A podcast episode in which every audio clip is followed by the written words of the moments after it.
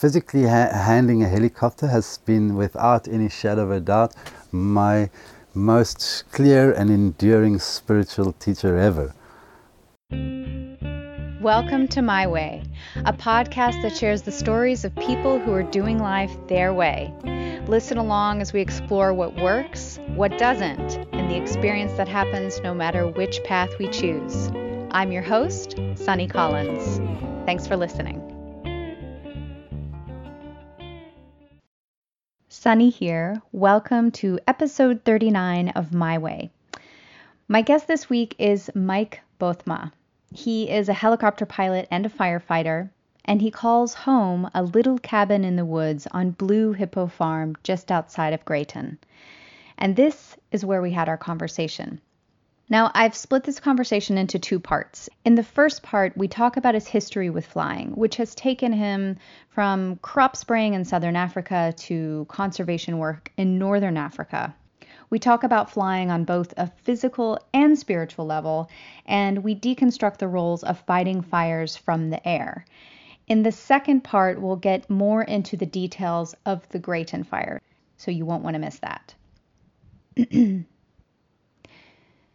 Please make sure that your seatbelts are securely fastened and your seats and tray tables are in their upright and locked positions.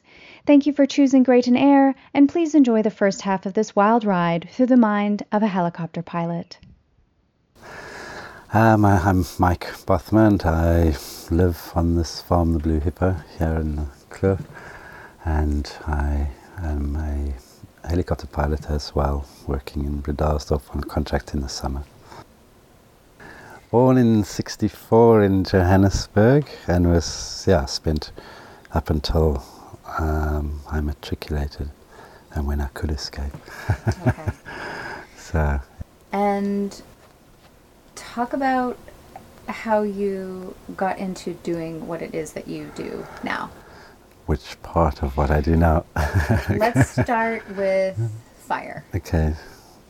Well, yeah, that came at, at um, in my flying career, which I, I, started, I think, 27, 28 years ago, and flew all sorts of helicopters in various places, a lot in Cape Town, but also the rest of Africa. And eventually in 2011, I was uh, in Ethiopia in a, yeah, not a very pleasant environment and I got offered this. They said they needed someone to help with the firefighting, which meant I'd be based in the country. So it was a very, yeah, moved then, 2011, yes. Okay. So then your relationship with flying, first, yes. that came first before the firefighting? Before okay. firefighting, yes. Okay. Yeah, um, that, that happened as one night, suddenly, as a dream actually. Sounds very kind of cliched and funny, but it was it was like that. I woke my wife Simona at the time and told her something was going to change. I was going to fly a helicopter. I was finishing my masters in anthropology and doing some teaching and tutoring there. But I had a dream that was not complicated, just very vivid and so vivid that I knew that something that that yeah I thought I knew. I'm now not sure what I knew, but it, it said to me, "You have to go and fly and fly a helicopter." So the very next day I started training. I was 27. It's quite late in the game to start, wow. but I was possessed by this, um, yeah, drive to to do that. I was a little disappointed when actually I couldn't. I was so convinced from that dream that it's just yeah, and when hovering was a real humbling experience when I couldn't do it. Because I kind of just, that from that dream, thought, I know this. So, yeah, then from there I had such grace and fortune that's very, very unusual in the industry to have spent about 200 hours with an instructor doing crop spraying, which is very technically difficult and tricky flying, and the whole economic model of it means that the the having two people is just doesn't doesn't make money. So this happened because the guy had an aneurysm and burst a blood vessel in his head um, while he he had this this company, but him he just himself in his helicopter. But that happened. He actually still took off. He was slurring his words and talking like he was drunk in the morning. So it already happened, and his mixer ran to the to the farmer and said, the, the, the boss is drunk. I've never seen him drink, but he's, he's talking utter nonsense and he's getting in the helicopter. We've got to stop him. And they rushed down and he took off. And he flew to the next farm and he came in, did a missed approach, and he came and landed. When they got the helicopter, he was unconscious. And they cut his head open and said, You are, it's amazing, you are alive, but you're never going to fly again. He said, Nonsense, you can't stop me. These farmers need me. I was so driven, he was not taking no for an answer. They said, No, you. Anyway, a long story short, they said he had to try and get someone with a license who would just sit next to him to make it legally correct and he could carry on doing the job. So he said, okay, find me the most stupid, naive, youngest, most inexperienced, the guy can pay the least that can will just sit there and shut up. he was as grumpy as hell. And that was me. But he said, don't touch anything. I've got work to do later. When I'm calmed down and relaxed, I'll teach you a thing or two. But okay. He, then he, they told him, but you're going to have, you're prone to epilepsy. That's a real problem. So you've got to take this medication. He said, I'm not going to take it and I'm not prone to nothing. Leave me alone. I've got work to do. Come on fly with me, test me, do what you like, I'm fine. But he was driving his bakkie and he had a seizure and crashed it. So he realized immediately then he had a big problem. He could not ever touch the controls again because if that happened, he would kill us both. But now he had the simplest, stupid, most ridiculously inexperienced pilot that had to do the flying. So he had this like attachment to me. He had to like he wouldn't get out. He chain smoked like the whole time, and he just chewed my ear off and taught me how to fly for 200 hours in the most incredible environment where you really are pushing a helicopter to its limits and making yeah kind of from what you really well the whole way the only way it makes money is if you're doing it in a very correct and efficient way because right. if you don't do your turns well, it takes longer and you're charging per hectare and you're costing per hour. So you got to do it well. And if you don't, you don't make money. And he did it very well. And he taught me what he knew. But it's also very, very dangerous if you don't. And so that experience, I had the benefit of him. So, I, why would somebody choose to hire hire a helicopter versus a plane? Um, yeah, helicopters cost more, but uh, they said sometimes the place that it is against the mountains, the fields, it's difficult, for, and smaller fields are more difficult for aircraft. But actually, the real reason he his business was so successful is because he understand this, he understood the psychology of the farmers. So the, the chemicals are very, very, very expensive. They're even more so than the, the flying, big time. So they're very precious and anxious, and they lose control entirely with fixed wing. It takes 2,000 litres, goes from an airfield. He gives them the spraying schedule. He doesn't know if they've quite got it right. He goes, all of these things make him very anxious. This guy, Guru, was his. He didn't even know why he was called a guru in the Air Force, and he never, like, he was so, but anyway, Guru stuck. So he would land on the farmer's front doorstep have that very personal interaction, make them feel so included in, in the decision and the way and the timing and how, and, and, so it was just close and personal. So that's why he got the business and had a very good business. So that was your start. Basically. So that was yeah my start. Um, I didn't actually enjoy. I, I, had a feeling that that there was something not so good about the spraying and the chemicals. It was very bad. When I look back now, I'm I'm horrified at what I didn't know and what happened and that is why I didn't carry on. He had to stop. He said he can't, and he offered me the business, the clients, the customers, the helicopter, and everything. And I just said, mm, I had thank you, but no thanks. I can't do this. Then I did a whole lot of other things, and sort of like most helicopter pilots, you end up usually heading into Africa to do various strange and interesting, sometimes wonderful, sometimes dreadful things. Most, but the hardest part of that is being away from home for long periods of time. Can you talk about some of those highs and lows? Well, I think the one of the highs must have been my um, in the corner of Ethiopia, Uganda, and Kenya. There is annually a migration of white-eared kob. Do you know what a white-eared kob is? I do. You do? Wow! You know what, I know what that is because of somebody else that I interviewed for the podcast, Mike Cock. He told me about that. And then I looked, he said it in the interview, and I was like, oh, uh huh. Yeah. Uh-huh. Is, is, it an animal? Exactly. That's what I thought. I thought it's a fish. So right, exactly. with ears, I was a bit Right. confused, and a million of them migrating across the plains. I was confused. So that's what I yeah. Right. So yeah, it's uh, just a bit bigger than an impala, and and uh, and across that place, it does do that, and it was also the last remaining corner of, of Ethiopia that had any natural forests left. So it was environmentally amazing. It was like a wetland, and then this forest, bush, and and plenty of game, and it was being threatened at that time by the I think when Malaysians wanted to come and palm oil. So the British government were funding the university to make a, a movie about this migration to bring awareness to, and also to petition the government to to just have a look and try and stop that development and, and not drain the wetland and everything around it and trying to bring attention to how unique it is. And yeah, it was amazing, mind blowing to go because I'd been in Ethiopia quite a while, which is very beautiful, but very, very, very deforested and cultivated. It was unbelievable, like these peaks, right the very peaks. Everywhere is just terraced and cultivated. It's also, though, uh, one of the hottest places on earth and extremely humid. So it's about 42, 43 all the time, and sometimes more. It, it's yeah, it was just so yeah raw and rich and alive with like this. In, uh, and the people that we were with were they even had they were trying to call the lions to get the footage. So we did yeah a lot of filming.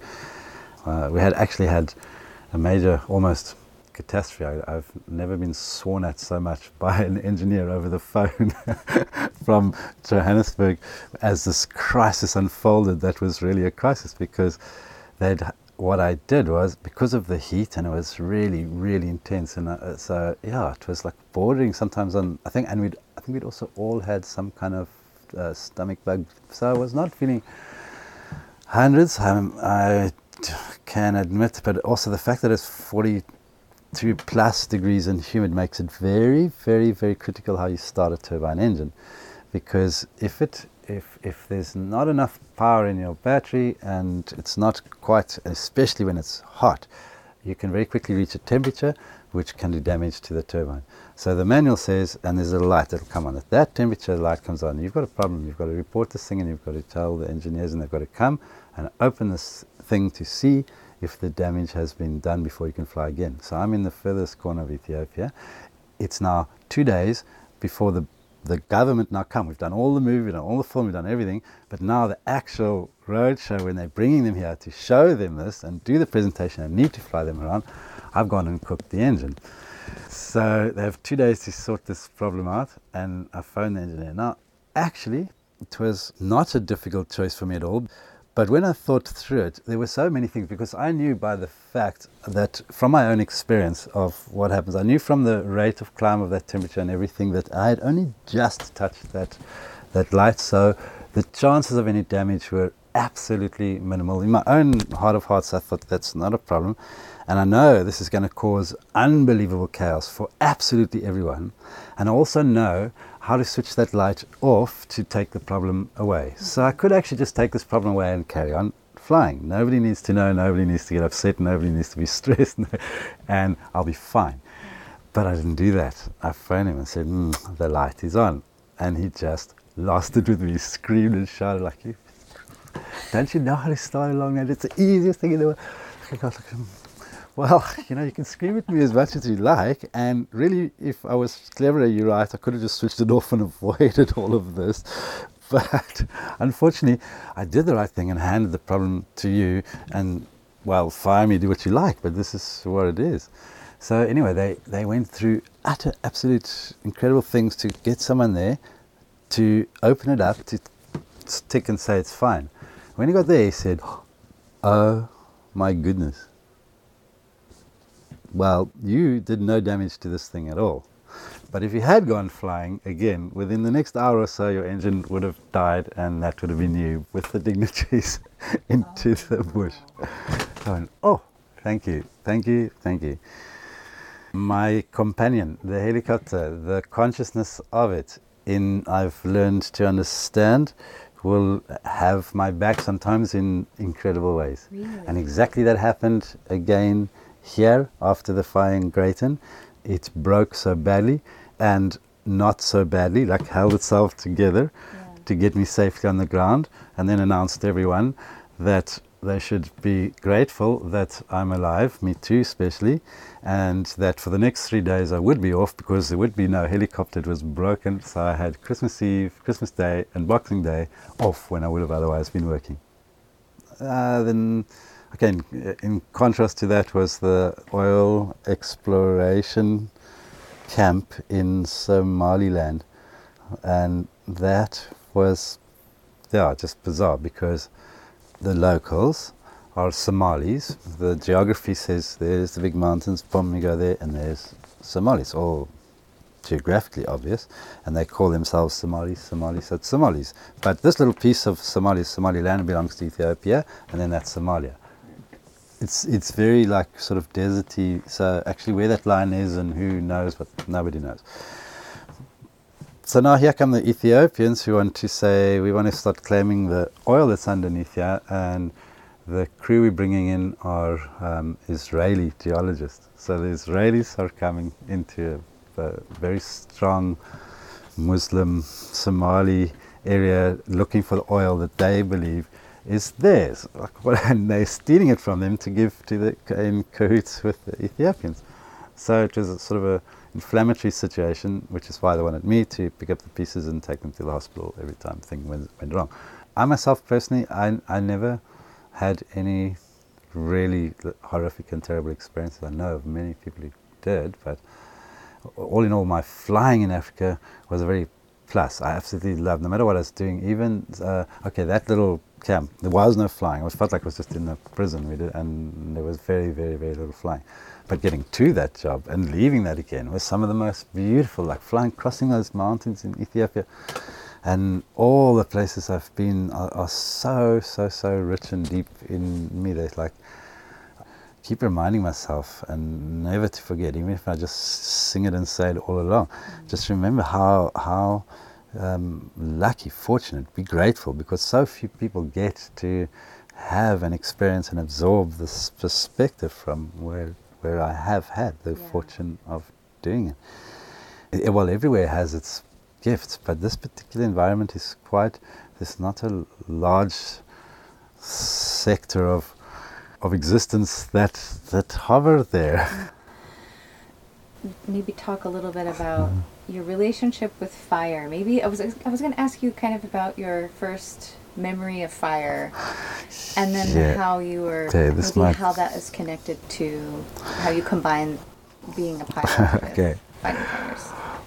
Wow. Okay. Yeah. I think that's the the short answer to that is it's part of a grand mystery that is all of our lives beyond our imagination. That everything is is so intricately, divinely inspired and designed that it's. And the more you become aware of that, the more it's like wow. But these things, I suppose, for me, because they're very strong elemental energies that kind of leave big imprints. I can see quite clearly things that are connected that maybe if they were more subtle I might have not noticed and you just wonder. But I think everybody's life is the same. It's just mm. That maybe because of my personality or my addiction to adrenaline or whatever, I, or, or somehow I don't, it, it, that, that just attracts us uh, some intensity to Yeah. it. And have you always had that that sort of addiction to adrenaline, or did it? I, I'm, I, I don't. I actually, I'm saying with tongue in cheek because uh, I think that's very reductionist to say it's an. It's not an addiction to adrenaline. If I was addicted to adrenaline, cheapest I could just shoot it up. It would be a whole lot less Right. effort than, than trying to become a helicopter true. pilot. So it's quite an expensive way. yeah. So no, it's it's absolutely not that. It, that's actually just uh, sometimes a rather inconvenient problem that I would like to medicate against because it gets in the way. It makes me go rush a bit, and then I'm not so calm, and then anxiety comes. So I do enjoy it at the time, unnaturally, because of the capacities it brings out.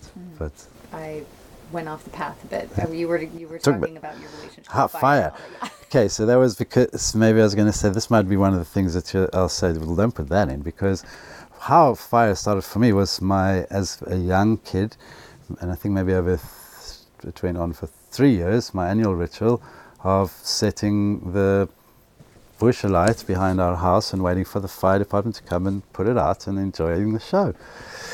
So malicious ignition is something I'm guilty of. And okay, I so I was um, probably s- between six and eight at that time. So maybe there was less responsibility or, or, a, or an ex- expectation of a capacity to think through the potential consequences. But also, in my defense, what I was doing was setting alight a one acre piece of tall grass that dried out in the winter that was innately African instinct in me that thought this this stuff needs to burn out so the new stuff can come. It happens every year and we don't want it to happen when we're not watching it and all sorts of shit can happen. So let's just do it in a nice controlled way and do everyone a favor and burn it and it's so much fun. Mm-hmm. So that's in my gut how I felt. I didn't so I was just doing doing that but also loving that till I got caught and then it was not so so good. Well, I didn't get, again, I didn't get caught red handed. It's very difficult to catch a malicious igniter. How do you do it? It's im- almost impossible. So you can have the circumstantial evidence, which they did, and took to my mother and said, This little shit is. is Look, we know we're going to do it every year anyway, whether he does it or someone else, but tell him not to. Right. So- right. so yeah. So that's why I say I think because of that, destiny just said, well, maybe for the rest or a mm, healthy chunk of your life, you're just gonna have to put out fires. And I think that started way before I started putting water on fire in all sorts of other fires that seem to unfold and evolve in my life.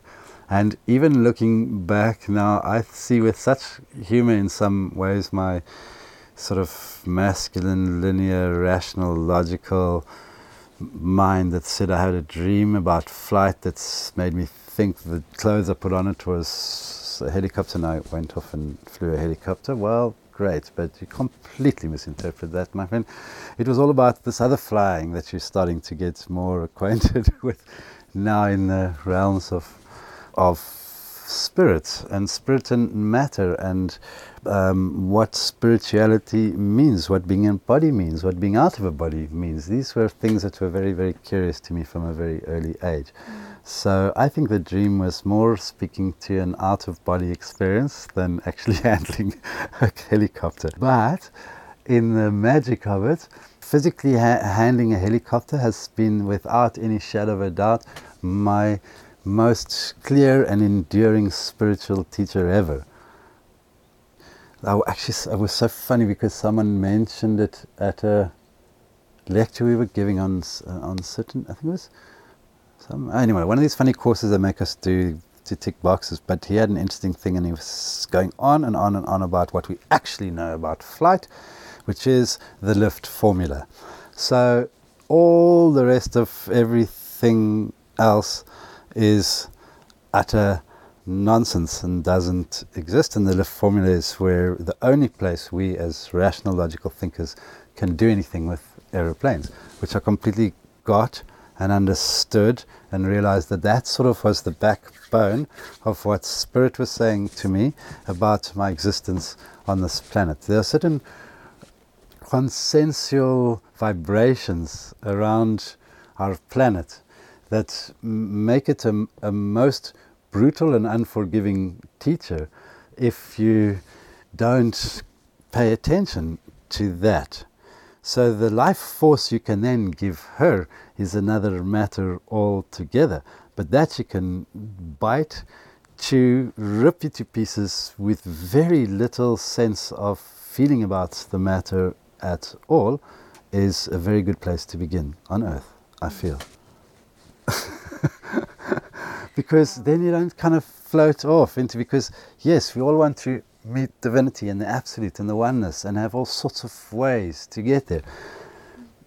Yeah, I think it was important a while back to maybe just get a little bit in contact with that, but we're here on earth, so what are we going to do with that? And if we can't walk steadily on earth and know what will burn our hands or take our limbs off or make us fall to the ground and explode in flames, then, yeah, I think then we're fundamentally disconnected and asking, putting way too much on spirit in our journey with it. We're not taking accountability for our existence in this body now. And so spirit will not meet us, will only take us so far. For me, anyway, that's been my experience. The more grounded I am, the more magical things I start to see. So do you, do you feel like, ironically, I guess, flying has made you more grounded? And more, yeah, I, paradoxically and ironically, more grounded, absolutely. Mm for sure, for sure, because my nature is to not be so. I, I kind of, like, I said, I had a dream and I thought I was going to just jump in this thing and fly. I didn't want that instructor and his bills and costs and all of it, none of that. So that that's that's a part of the part of me that that dreams, dreams, dreams, and in my younger years, definitely so many of those things really manifest. But the the aha moment was when they started to manifest what real oh shit now look what I've got and I better pay attention otherwise this boat's going to sink or this airplane's going to crash and then we've got shit. I've, I've like bitten off more than I can chew. It's not my nature. I better get myself organized. I better remember figures and not pretend that I'm just pretend and you know I have to really really really pay attention to parts of me that I struggle with. So it mm-hmm. confronted me with my own shadow actually yeah. and having to work with type personalities that are so different to to me, but have qualities that are so lacking in me that I needed to learn a lot about. I was curious to know a little bit more about the terms spotters, bombers, and pilots. So I asked. Um, okay, so then the spotter. Yeah. Explain what the spotter does, and if they like what what kind of machine they fly. Yeah. Is it different than the so a spotter flies in a fixed wing, usually a Cessna small four four seater and their task is command and control commun- and communication. So they're uh, above us, looking down from higher, circling for hours and hours and hours and hours and hours. I could never ever do it. I would be sick and mad and crazy in a day and give up. But they do that. They do it so well, and they also sometimes they have far worse conditions to deal with than we do as helicopters. So the local conditions on a mountain, especially where all of this rubbish happens, is is very unpredictable. Actually, no, it's not unpredictable. It's very simple, really, but it's fluid motion. So for me, if you uh, if you understand that and you kind of then start to visualize it, it's like watching water flow over rocks. So you can then start to extrapolate exactly where the rapids are, where those nice, beautiful standing waves are, and where to go and where not to go. So I think it takes a certain sense of that visualization and also maybe just a bit of stupidity because somehow, even if knowing that, you still got to get from A to B. So I use that a lot to say, no, I'm happier. I, I don't follow this tendency. When you're young and flying out of the waterfront, you're terrified of the southeasters, as you should be. Three and a half thousand feet offshore as far as you can, sit in that smooth air and enjoy that view. And you do that over and over again and you go, amazing. But then one day I saw the moisture.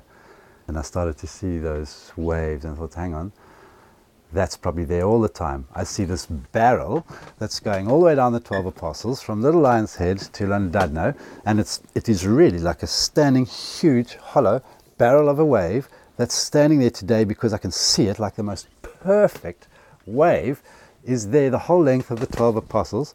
So I think that's where we must go. So dive right in and right on the edge, found that thing. And it was exactly that. It was like I could let drop all the power. The, the, the, the rising air was like the water just lifting. The helicopter just went into neutral. I was trying to descend and I was still going up. So I put the nose down and accelerate. And I just tucked in and rode that barrel down the 12 apostles in the smoothest air imaginable, while everybody else thought I was a suicidal maniac, stupid idiot that shouldn't be doing that sort of thing.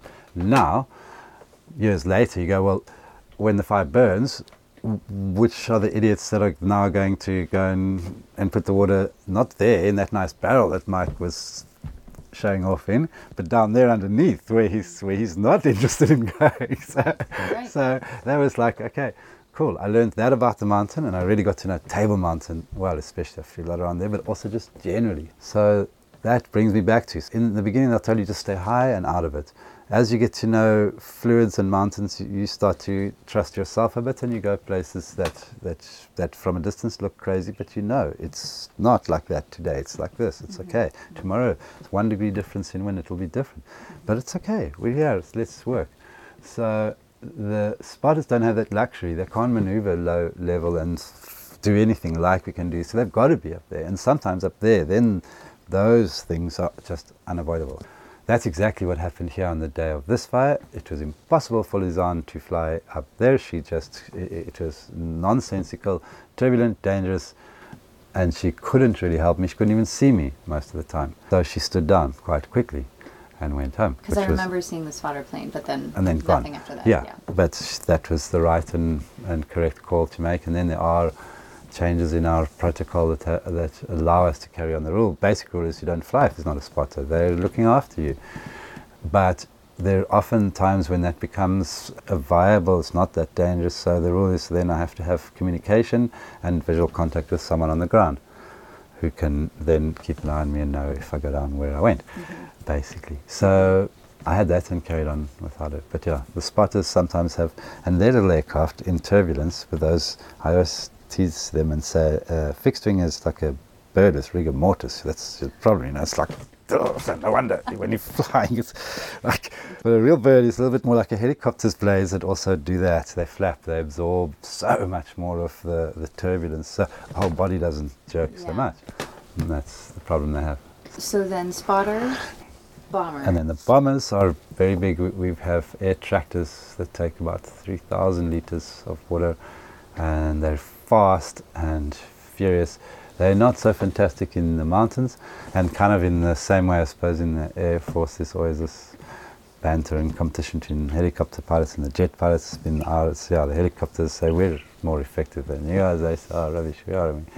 But actually, they're both exceptional tools, and in certain conditions, for sure, a bomber when it's open enough for them to get in, they are so effective and with us do very well because they do a long line, but their problem is that they take much longer to refill. So then we stitch on and keep what they've done going with much faster turnaround time, and the whole thing is very effective then. So in some of those bigger fires, especially up in the north parts of the country with plantations and those things, those bombers are there in Nelspruit. When, when there's a fire the, and the alarm goes, they automatically dispatch, I think something like three or four bombers just start rolling down, even if it's a teeny weeny little fire. Those guys go with everything they've got and those big aircraft and put a lot of water on it. That's how they do it there. So then, and then, then you, then the helicopter pilots. I guess there are about there are about 15 of us okay. in this company and probably countrywide. Mm, maybe double that or less. And, and less, actually, I would say, actively flying helicopters on fires somewhere between 20 and 30. And a high risk occupation? Um, this concludes the first half of our flight with Mike Bothma. Join us next week as we go into more detail about his experience in working on the Greyton fire at the end of 2019. Please take a moment to rate the podcast on iTunes. This is a huge help for the podcast, and it only takes a moment to scroll down and click the number of stars you think it deserves. I think five is perfect. Don't forget to subscribe, share, and follow at Podcast Cowgirl on Facebook and Instagram for photos and updates. See you next time.